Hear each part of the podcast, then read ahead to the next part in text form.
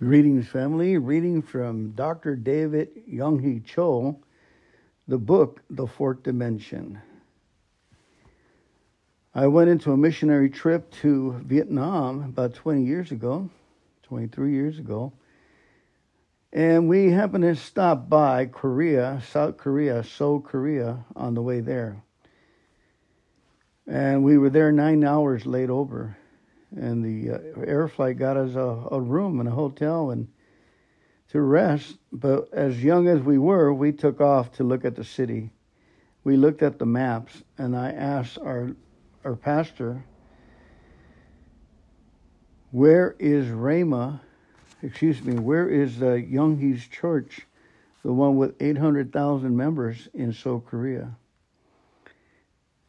And uh, he looked it up and he says, you know, it's not too far. We'll have to take a train and do this and that. And uh, so we did. We successfully, on the way back, he says, we'll do it on the way back. We're going to lay over after we hit uh, Thailand, Vietnam, and Burma. On the way back, we'll go ahead and do it. And when we came back on the flight, inexpensive flight, I guess it was, nine hour layover we went to uh, South Korea and we did two things. We went to uh, to this church, and I picked up this book.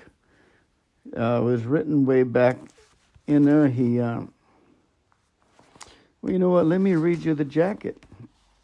I picked it up at his church, you know, where he had built. The fourth dimension, a new dimension of living awaits you. This book will take you beyond ordinary living to a world of answered prayer, a creative way of life, dynamic faith, and true communion with God. the immense of my death, eminence of my death, brought me to the realization that I needed something greater than religion, greater than a philosophy, and even greater than sympathy for the trials of human existence.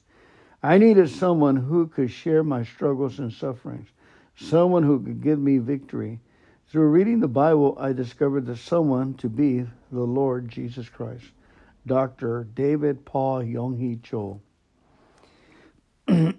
yes, in uh, in Korea, I found this book in English in their library, and I bought it and brought it back. Dr. David Cho is the pastor of the Yoido Full Gospel Central Church in Seoul, Korea. His church has become one of the largest worshiping bodies in the world the congregation numbers over 730,000 members involved in more than 25,000 home cell groups. Dr. Cho has authored such bestsellers as Successful Home Cell Groups, Unleashing the Power of Faith, The Fourth Dimension, Volume 2, Solving Life's Problems, Sufferings, Why Me, A Leap of Faith, and Fourth Dimensional Living in a Three Dimensional World. Amen. And now, let me read you the introduction. You know what I'm getting at. I pray that you go out there and order your book from Amazon. I had to go, what is it, 14,000 miles go get this book and bring it back. Foreword. Who does the foreword? Dr. Robert Schuller did the foreword. Who does the preface? Well, you know what? The preface says, I'm just going to read it's about four pages long.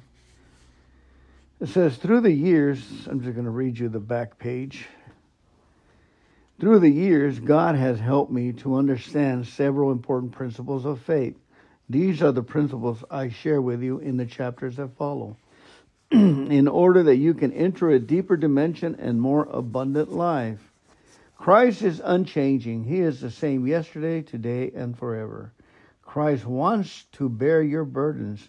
Jesus can forgive and heal you. He can cast out Satan and give you confidence, faith, and peace. Christ wants to give you life eternal and be a present part of your daily living. While thieves come to kill and destroy, Jesus Christ comes to give you life, life full and free. Through the presence of the Holy Spirit, Jesus is with you right now. Christ desires to heal you and to deliver you from death. He is your living Lord. Put your faith in Jesus Christ and expect a miracle today.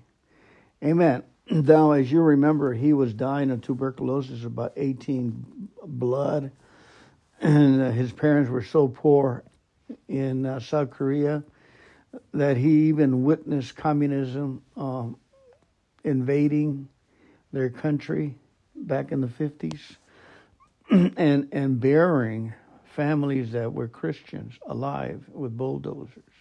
That's what he talks about in this book. Um, so you know that poverty stricken. He tried everything and he was still dying. The story is that a young girl, the whole community, the poor community,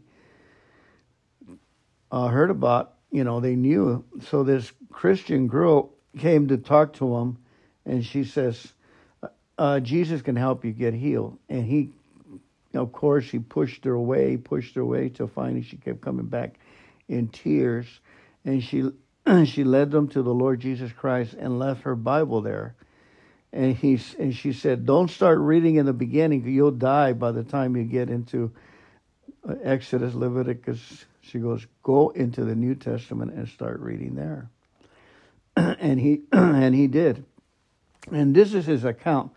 I think this might be his first book, The Fourth Dimension. And he did a second volume, volume two. I read that too, but he said he he didn't hardly, he didn't change anything, hardly anything when they revised the uh, the volume one. He goes, everything is set the same way I wrote it way back then. But I wanted to jump forward and read. There's so many good principles Let's see how many chapters in here. These are intelligent way to live our lives through Christ Jesus, through someone else's experience. They have fruit on the tree. In other words, he built a university, he built a hotel, he built a church, he uh, hawked his house, and they almost lost everything many times. Now, chapter one is called Incubation, a Law of Faith. Incubation. Chapter two, The Fourth Dimension. Chapter three, The Creative Power of the Spoken Word. Chapter four, Rhema. Chapter five, The School of Andrew. And chapter six, God's Address. Amen. And it has about 150 pages. Yep, 157 pages, 58. Should be an easy reading, and I need to read this again. So I opened it to uh, chapter 4, Rhema. I've been studying about Rhema, so I already read the book many times, so here we go. The spoken word has powerful creativity, and its proper usage is vital to a victorious Christian life. This spoken world, word, however, must have a correct basis to be truly effective. Reading chapter 4, the fourth dimension. Rhema is entitled. The spoken word has powerful creativity, and its proper usage is vital to a victorious Christian life. This spoken word, however, must have a correct basis to be truly effective. The principle for discovering the correct basis for the spoken word is one of the most important portions of God's truth. It is concerning this topic that I want to share with you now. Faith in God's word, problems and productivity. One day, a lady on a stretcher was carried into my office. She was paralyzed from her neck down and could not even move her fingers. As she was being carried into my office on a stretcher, I began to feel a strange sensation. It felt as if my heart was being troubled, just as there was expectancy by the pool of Bethsaida. I knew that something was going to happen. I went beside her stretcher, and when I looked into her eyes, I realized that she'd already had the faith to be healed. Not a dead faith, but a living faith. I touched her forehead with my hand and said, Sister, in the name of Jesus Christ, be healed. Instantly, the power of God came and she was healed. She stood up from her stretcher, thrilled, frightened, and amazed. She later came to my house bringing gifts, and After entering my study, she asked, Could I please close the door? Yes, I replied. Close the door. Then she knelt down before me, still amazed that she had been healed, and said, Sir, please reveal yourself to me. Are you the second incarnate Jesus? I laughed and laughed. Felt good. Dear sister, you know that I eat three meals a day and I go to the bathroom and sleep every night. I am as human as you are. And the only way I have salvation is through Jesus Christ. This woman had received such a miraculous healing that word of it instantly spread. Soon afterwards, one rich woman came to the church, also being carried in by a stretcher. She had been a Christian for a long time and a deaconess in the church. She had memorized scripture after scripture regarding divine healing. I am the Lord that healeth thee, Exodus 15:26. With his stripes we are healed, Isaiah 53:5. He himself took our infirmities and bore our sickness, Matthew 8:17. And these signs shall follow them that believe. They shall lay hands on the sick and they shall recover. Mark 16, 17, and 18. So I prayed for her with all my might, but nothing happened. Then I shouted, repeating the same prayers for healing. I used the word of God and even jumped, but nothing happened. I asked her to stand up by faith Many times she would stand, but the moment I took my hand away, she would fall down like a piece of dead wood. Then I would say, Have more faith and stand up. Again she would stand up, and again she would fall down. She would then claim to me that she had all the faith in the world, but her faith never would work. I became quite depressed, and eventually she began to cry. She claimed, Pastor, you are prejudiced. You love that other woman so much that you heal her, but you don't really love me, so I am still sick. You are prejudiced. Sister, sister, I replied, have I done everything? You saw me. I have prayed, I have cried, I have jumped, I have shouted. I did everything that a Pentecostal preacher can do, but nothing happened. I and I can't understand it. In my church, this bothersome problem of one being healed while another remains ill has not limited itself to this one situation. World famous evangelists have come to my church and enthusiastically preached, Every one of you is going to be healed. Yes, every one of you. They pour out words of faith, and many people would receive healing. But then they would leave, receiving all the glory, and I would be left to content with those not healed. These people would come to me, discouraged and cast down, and say, We are not healed. God has given, given up on us. God has given upon us. We are completely forgotten. Why should we continue to struggle to come to Jesus Christ and believe? I then travailed and cried, Why, why, Father, why should it be like this? God, please give me the answer a very clear cut answer, and he did. So now I would like to share this answer with you and some realizations that led me to this understanding. People think they can believe on the Word of God. They can, but they fail to differentiate between the Word of God, which gives general knowledge about God, and the Word of God, which God uses to impart faith about specific circumstances into a man's heart. It is the latter type of faith which brings miracles. The Word of God, which God uses to impart faith about faith specific circumstance in a man's heart. In other words, there's a certain set of words that God uses as a tool to do surgery on us humans. Amen. Here we go. In the Greek language, there are two different words for word. Logos and Rhema. Huh. The world was created by the word Logos of God. Logos is the general word of God, stretching from Genesis to Revelation, for all these books directly or indirectly tell about the word Jesus Christ. By reading the Logos from Genesis to Revelation, you can receive all the knowledge you need about God and His promises. But just by reading, you do not receive faith. You have received knowledge and understanding about God, but you do not receive faith. Romans 10:17 shows that, that the materials used to build faith is more than just reading God's word. Faith comes by hearing and hearing the word of God. In this scripture, word is not logos but rhema. Faith specifically comes by hearing the rhema. In his Greek lexicon, Dr. Ironside has defined logos as the said word of God and rhema as the saying word of God. The saying word of God, and then the said word of God, or the printed word of God. And the other one is the saying word of God.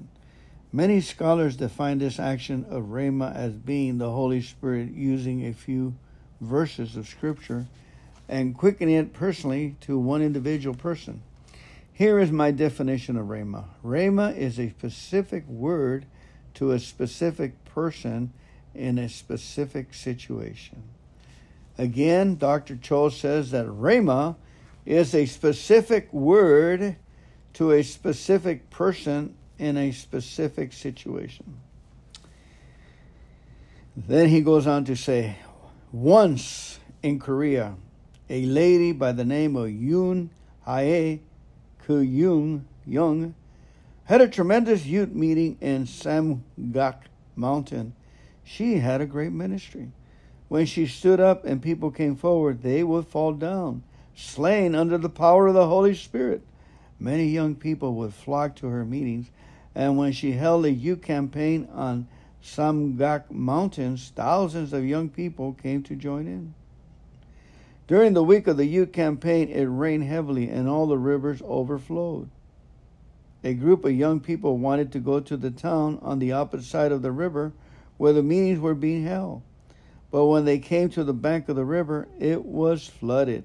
There was not a bridge or a boat to, to be seen, and most of them became discouraged. But three girls got together and said, Why can't we just wade through the water? Peter walked on the water, and Peter's God is our God. Peter's Jesus is our Jesus, and Peter's faith is our faith. Peter believed, and we should do it all the more. We are going to go over this river. The river was completely flooded, but these three girls knelt down and held hands together, quoting the scriptures containing the story of Peter walking on the water, and they claimed they could believe in the same way. Then, in the sight of the rest of their group, they shouted and began to wade through the water.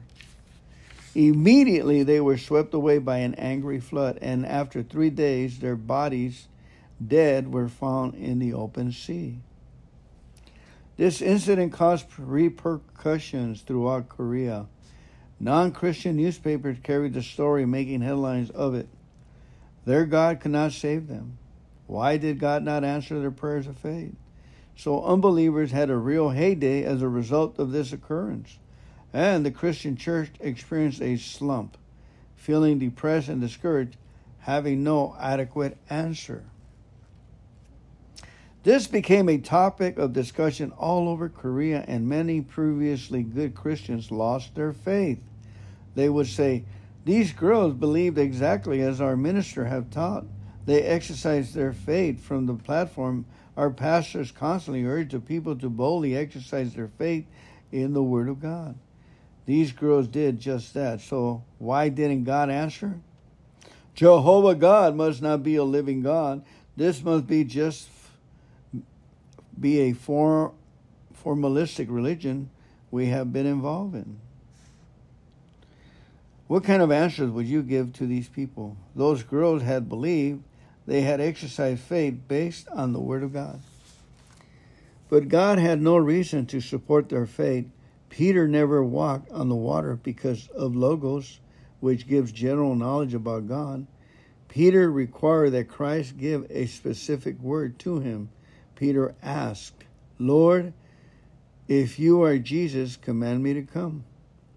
Jesus replied, Come. The word Christ gave to Peter was not logos, but rhema. He gave a specific word. Come to a specific person, Peter, in a specific situation, a storm. Rhema brings faith. Faith comes by hearing, and hearing by Rhema. Peter never walked on the water by knowledge of God alone. Peter had Rhema. But these girls had only logos, a general knowledge of God, in this case, the working of God through Peter. They exercised their human faith on logos. That was their mistake. God, therefore, had no responsibility to support their faith, and the difference between the way these girls exercised faith and the way Peter exercised faith is at the difference between night and day. Two years ago, two Bible graduates failed completely in their first venture into the ministry. These two fellows had been disciples of mine. They listened to my lectures, they came to my church, and learned in concept the principles of faith. They began their first venture into the ministry with what seems to be a great deal of faith, clinging to such scriptures as, Open your mouth wide, and I will fill it. Psalms 81:10. If you ask anything in my name, I will do it. John 14 14. They went to a bank and made a large loan. Then they went to a rich man and made another loan. With this money, they bought land and built a beautiful sanctuary without even having a congregation. They began preaching, expecting the people to flock in by the hundreds and their debts to be paid. But nothing like that happened. One of these young ministers had borrowed approximately 30,000, the other about 50,000. Soon their creditors came to collect their payments, and these young men were cornered in a terrible situation, arriving at a point where they were near to losing their faith in God. Then they both came to me. They cried, Pastor Cho, why is your God and our God different? You started with $2,500 and now you have complete completed a $5 million project. We went out and built things which cost only a total of 80000 Why wouldn't God answer us? We believed in the same God and we exercised the same faith, so why hasn't He answered? Then they started quoting scripture containing promises from the Old Testament and New Testament, adding, We did exactly as you taught and we failed. Then I replied, I am glad that you have failed after hearing my word. Surely you are my disciples, but you have not been the disciples of Jesus Christ. You misunderstood my teaching. I started my church because of Rhema, not just logos. God clearly spoke to my heart, saying, Rise up, go out and build a church which will seat 10,000 people. God imparted his faith to my heart, and I went out and a miracle occurred. but you went out just with a logos, a general knowledge about God and his faith. God therefore had no responsibility to support you, even though your ministry was for the Lord Jesus Christ. Brothers and sisters, through logos you can know God. You can gain understanding and knowledge about Him. But logos does not always become rhema. Suppose a sick man were to have gone to the pool of Bethsaida and said to those around it, You foolish fellows, why are you waiting here? This is always the same pool in the same location with the same water. Why would you wait here day after day?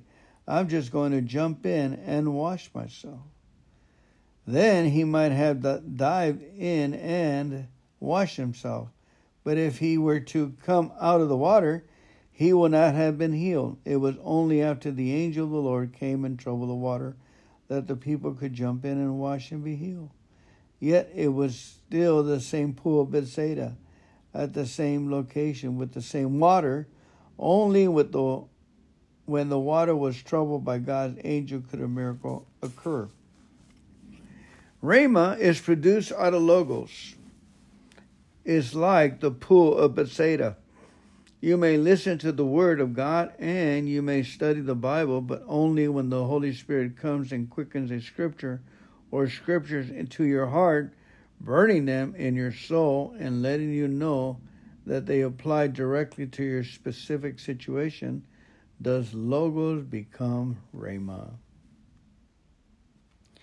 Logos is given to everybody. Logos is common to Koreans, Europeans, Africans, and Americans, Mexicans.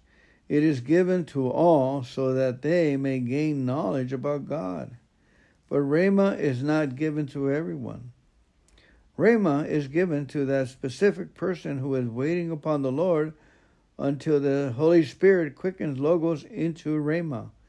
If you never have time to wait upon the Lord, then the Lord can never come and quicken you, quicken the needed scriptures to your heart. Page 77. This is a busy age. People come to church and are entertained. They hear a church sermon and are dismissed without having any time of waiting upon the Lord. They get the logos, but since they do not receive Rhema, they miss out on seeing the miraculous workings of God and begin to doubt his power. People must come to the main sanctuary, listen attentively to the preacher, and wait upon the Lord. But they do not come and listen prayerfully to the preacher, waiting upon the Lord to receive Rhema. Therefore, they cannot receive the faith they need for the solutions to their problems. Their knowledge of the Bible increases as their problems increase. And they come to church, nothing happens. So they begin to fall away and lose faith. Another problem with many churches in this active age is the ministers are busy with too many matters. They spend hours and hours as a janitor, financier, constructor, and contractor, going in a hundred different directions. By Saturday, they are so tired that they are they fumble around trying to find some logos to preach on. They are so tired that they have no time to wait upon the Lord, no time to change the green grass into white milk. Their congregations are simply fed grass and not even giving the milk of the word.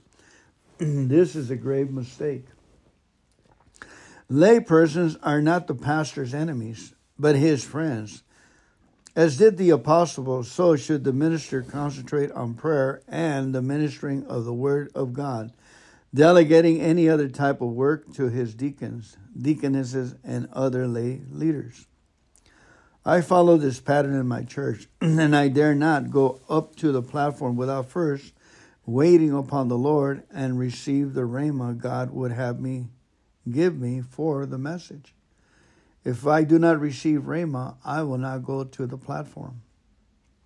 So I go up to Prayer Mountain on Saturday, crawl into a little grotto, little cave, close the door, and wait there until the Holy Spirit comes and gives me the needed Rhema. Sometimes I stay the whole night through during the, the time praying, saying, Lord, tomorrow the people are coming with all kinds of problems, sickness, diseases, family problems, problems in business, every type of problem that can be imagined. They are coming not only to hear general knowledge about you, but they are also coming to receive real solutions to their problems. If we don't give them a living faith, Rhema, then they are going to go back home without receiving their solutions. I need to have a specific message for a specific people at a specific time. Then I wait until God gives me that message. When coming to the platform, I march in like a general, knowing that the message I preach is under the anointing of the Holy Spirit. After I preach, people in the congregation come to me and say, Pastor, you preach exactly the word I needed. I got faith that my problems will be solved. This is because I helped supply to them the Rhema. Brothers and sisters, we are not building a holy country club in the church. We deal rather with matters of life and death. If the pastor does not supply rhema to his people, then you have just a religious social club. In the social wor- world, already one can see organizations such as the Kiwanis Club and Rotary Clubs, and their members pay a type a tithe also. The churches we build should be places where people get their solutions from the Lord, receive miracles for their lives, and can gain not just a knowledge about God, but get to know Him in a vital way. In order to do this, the pastor must first receive Rhema. Christians should be given time to wait upon the Lord so that the Holy Spirit can have a full opportunity to deal with their lives and inspire them through the Scriptures. The Holy Spirit can take Scripture, the said Word of God, and apply it to a person's heart, making it the same Word of God. The Logos then becomes the Rhema.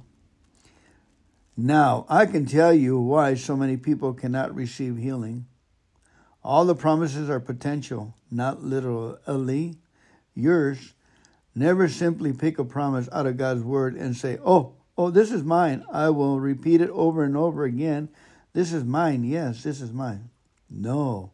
It is potentially yours, yes, but making it yours in practical reality by waiting upon the Lord. Before the Lord quickens a scripture to an individual, the Lord has many things to do. The Lord wants to cleanse your life and make you surrender to Him.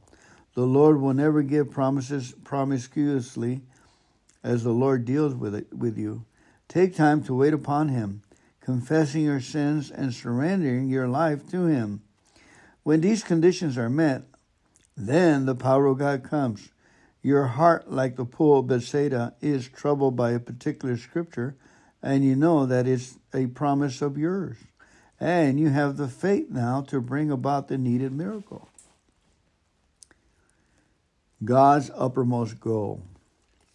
The healing of the physical body is not the spirit's ultimate goal. You must know where the priority lies. His ultimate goal is the healing of our souls. When God deals with you, He always deals with you through the healing of your soul. If your soul is not right with God, no amount of prayer, shouting, or jumping will bring the rhema of healing to you. You must first get right with the Lord, confess your sins, apply the blood of Jesus Christ, be saved, and receive eternal life. Then the Holy Spirit is going to prick your heart with a scripture of divine healing inspire you, and give you the rhema you need. But in order for this to happen, you must wait on the Lord. Divine healing is all according to God's sovereign will. Sometimes a person receives healing instantly, another person must wait a longer time. One of our church's finest deacons became ill. This deacon gave everything to the Lord, loving God and working for the Lord in an amazing way he was told that he had a growth inside his body and that the doctor wanted to operate. But everybody in my church knew that God was going to heal him, for he was a tremendous saint with action and great faith. This was their reasoning. I prayed for his healing. All of our then 40,000 members prayed, storming the throne of grace, and the deacon claimed the healing. But nothing happened. He became worse and worse. Eventually, he blessed so badly he was carried to the hospital and operated on. Many of my members were worried and they complained, Where is God? Where is God treating? Why is God treating him like this? But I praised God, for I knew that He had some specific purpose in what was happening. When he was hospitalized in the ward, he began to preach the gospel to all the people with whom he had made contact. Soon the whole hospital knew that there was a living Jesus, his representative, right in their hospital. The doctors, nurses, and all the patients daily became saved. Then our members rejoiced, saying, Praise God, it was far better for him to be in the hospital than to be divinely and immediately healed. God showed that his priority was the eternal healing of souls rather than the earthly healing of the physical. When there is pain and suffering, we are apt to claim deliverance, but this we should not do.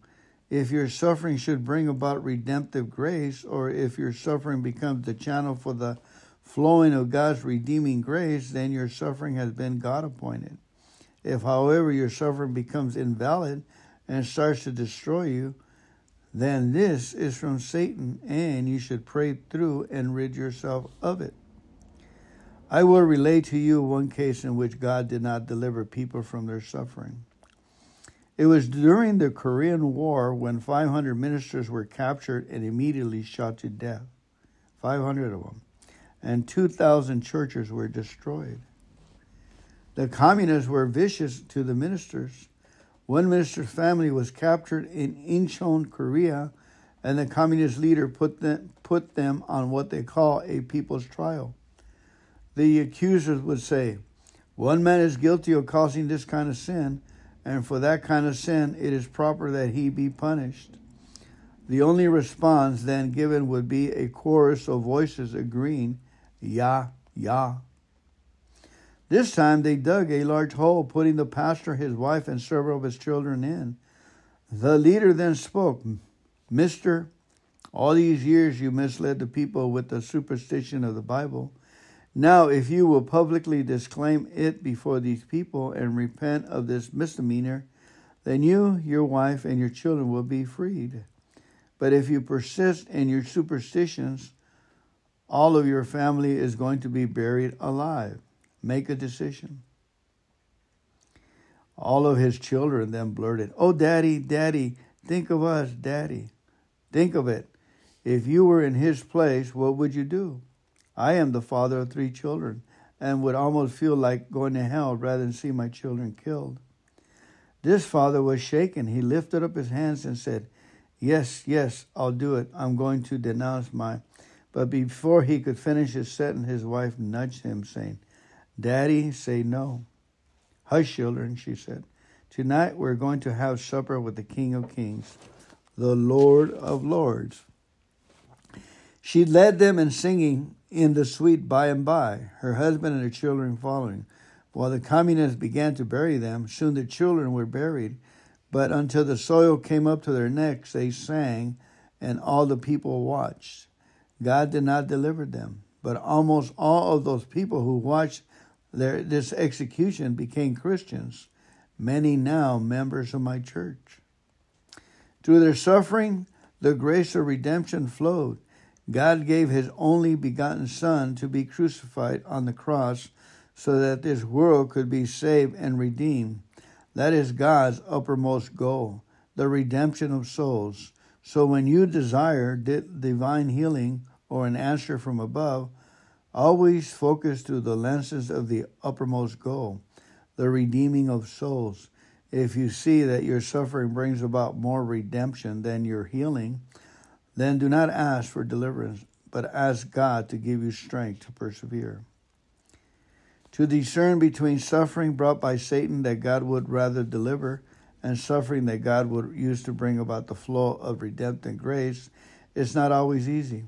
To make this kind of decision, you need to wait upon the Lord and to know the will of the Lord. Do not become discouraged and go around receiving prayer from one famous evangelist and then another but through your prayer, fasting, and faith. Let God show you His will. When the Holy Spirit quickens the logos of Scripture to you, a miraculous faith is imparted to your heart. You know that the Scripture no longer belongs to the said Word of God, but is instantly the same Word of God for you. You must then stand upon that Word and go ahead and do it even though you can see nothing, even though you cannot touch anything, and even though your whole life is pitch dark. Once you receive the Rhema, do not be frightened. Just go ahead and walk on the water, and you will see a miracle. Be careful, however, not to move ahead of God. Many people do move ahead of God, even as did Paul in his eagerness to bring the gospel of Jesus Christ Jesus Christ had commanded that we go to the ends of the world and preach the gospel. So Paul went out on the Logos and headed for Asia, but the Spirit of Jesus Christ did not permit him to go there. Then Paul said, I will go to Bithynia. But again, the Spirit of the Lord said, No. Paul and his company then went down on Troas to Troas and an unknown city we can imagine his wonderings there that he was confused, thinking to himself, I was just obeying the command of Jesus. Jesus said to go to the ends of the world and preach the gospel. Why am I a failure? But as he was praying and waiting upon the Lord, he received the Rhema, and a man from Macedonia appeared in a vision and said, Come into Macedonia to help us. So he took a boat and crossed over to Europe. Through Paul's example, we can again see the difference between logos and rhema. Receiving rhema. People have come to me and com- commented, Brother Cho, I can pray through about the various promises from the scripture, and I can wait until the Holy Spirit quickens and applies them to me, but how can I get rhema about choosing a husband or a wife? I read all the scriptures, but the Bible does not say whether I should go marry Elizabeth, Mary, or Joanne. How can I get the rhema about this? Also, the Bible does not say that you should go and live in Lakeland, Los Angeles, or in some northern area. How can I receive God's will about that? These are legitimate questions. Let me show you five steps I use to get the rhema about these types of decisions a neutral gear. Neutral gear. The first step is to put myself in neutral gear, not forward or backward, but completely calm in my heart. Then I wait upon the Lord, saying, Lord, here I am. I will listen to your voice. If you say yes, I will go. If you say no, I'm not going. I don't wish to make decisions for my own benefit, but to decide according to your desire. Whether it becomes good for me or bad for me, I'm ready to accept your guidance. With this attitude, I wait upon the Lord. Many times, the best action is to take it so too fast and pray. For if you eat too much, you get so tired that you cannot pray. Then, if you know that you are really calmed down, you come to the second step divine desire. The second thing I do is to ask the Lord to reveal His will through my desire. God always comes to you through your sanctified desire. Delight thyself also in the Lord, and He will give you the desires of thine heart. Psalm 37 4. The desires of the righteous shall be granted. Proverbs ten twenty four. What things soever you desire when you pray, believe that you receive them, and you shall have them. Mark 11:24. Desire then is one of, of God's focusing points. Moreover, Philippians 2:13 reads, "For it is God which worketh in you both to will and to do of his good pleasure." Through the Holy Spirit, God puts in your heart the desire, making you to will to do his will. So pray to the Lord. How now? Lord, now give me the desires according to your will. Pray through and wait upon the Lord until God gives you divine desire. As you pray, many desires, beautiful desires, will probably flow in. In your praying, then also have the patience to wait for God's desire to settle in. Do not stand up and say, Oh, I got everything, and rush away. Wait upon the Lord a little longer. Desires can be given from Satan, from your own spirit, or from the Holy Spirit. Time is always a test. If you wait patiently, your own desire and desires from Satan will become increasingly weaker, but the desire from the Holy Spirit becomes stronger and stronger. So wait and receive divine desire.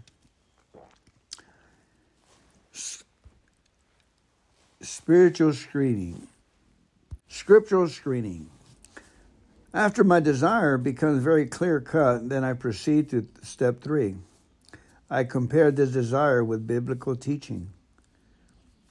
One day, a lady came to me, all excited. She said, Oh, Pastor Joel, Joel, I am going to support your ministry with a large amount of money. Praise God, I exclaimed. Have a seat and tell me about this. She explained, I have a fantastic desire to go into business. the business deal is going on, and if I join in, I can, I think I can make big money. What kind of business is it? I asked.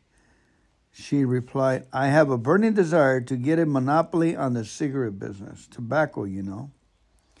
Forget about it, I retorted. but I have the desire, she said. The burning desire, just like you, you preached about. The desires from your own flesh, I replied. Have you ever gone through the Bible to see if what you would do, be doing, is scriptural? No, she said. Your desire must be screened through the scripture, I instructed her. The Bible says that you are the temple of the Holy Spirit, 1 Corinthians 6.19. If God ever wanted his people to smoke, then he would have made our noses differently. Smokestacks are supposed to be open upwards to the sky and not downward. Think about the nose. It is not pointing upward, but downward. God did not purpose that smoke people smoke because our smoke stacks are upside down. The Holy Spirit is dwelling in your body. If you pollute it with smoke, then you're polluting the temple of the Holy Spirit with smoke. Your desire is out of the will of God. It would be best if you just forget about this new business.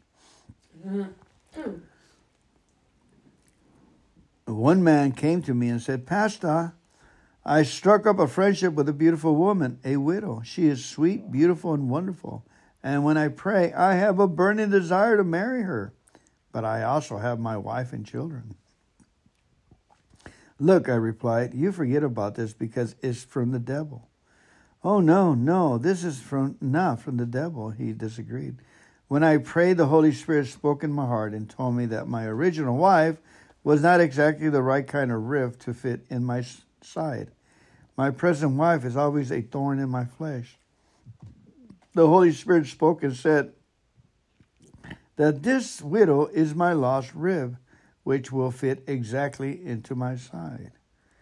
I told him that is not from the Holy Spirit, that's from the devil's spirit.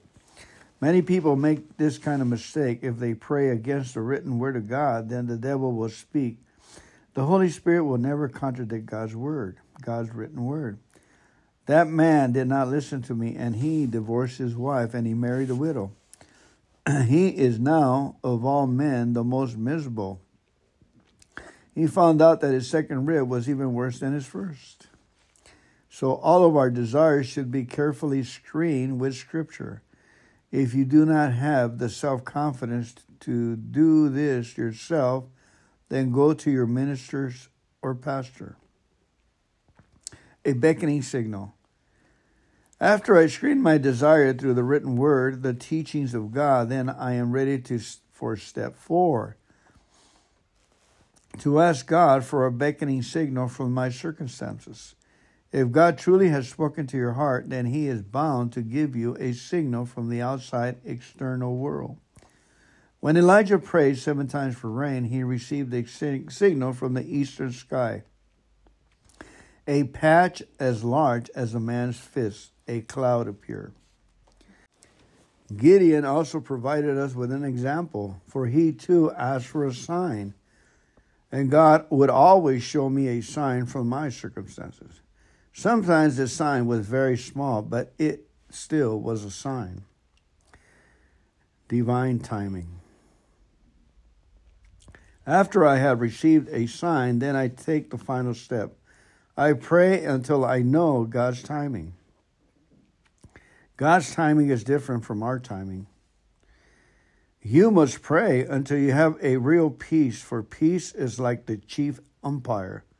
If after you pray you still feel a restlessness in your spirit, then the timing is not proper. That means there is still a red light. So keep praying and waiting. When the red light is switched off and you see a green light, peace will come into your heart. Then you should jump up and go. Go then with full speed, with God's blessings and God's rhema. Miracle after miracle will follow you. All through life, I have carried out and conducted my business by using these five steps. So far, God has always confirmed this way of walking with signs and miracles following. These results must show clearly the difference between logos and rhema. In the future, you need no longer be confused about the promises of God. No amount of claiming, travailing, jumping, or shrieking will convince him. God is going to convince you himself by imparting his faith into your heart. The English translations of Mark 11, 22, and 23 says that you should have faith in God and then you should be able to command a mountain to be removed and cast into the sea. The Greek, however, says that you should have the faith of God. How can you have the faith of God? When you receive Rhema, the faith given is not your own. It is imparted faith that God has given you. After receiving this imparted faith, then you can command mountains to be removed. Without receiving God's faith, you cannot do this. It's kind of like receiving God's authority for that mission, for that specific mission. A word. Amen. If for no other reason, you should carefully study the Bible, Genesis to Revelation, in order to give the Holy Spirit the material with which He needs to work. Then, when you wait upon the Lord, the Holy Spirit will impart His faith to you. Great miracles will follow you as you act on this faith. Miracles in your ministry and in your home. So wait upon the Lord. Never consider it a waste of time. When God speaks to your heart, He can, in one second, do far greater things than you could do in an entire year. Wait upon the Lord, and you will see great things accomplished.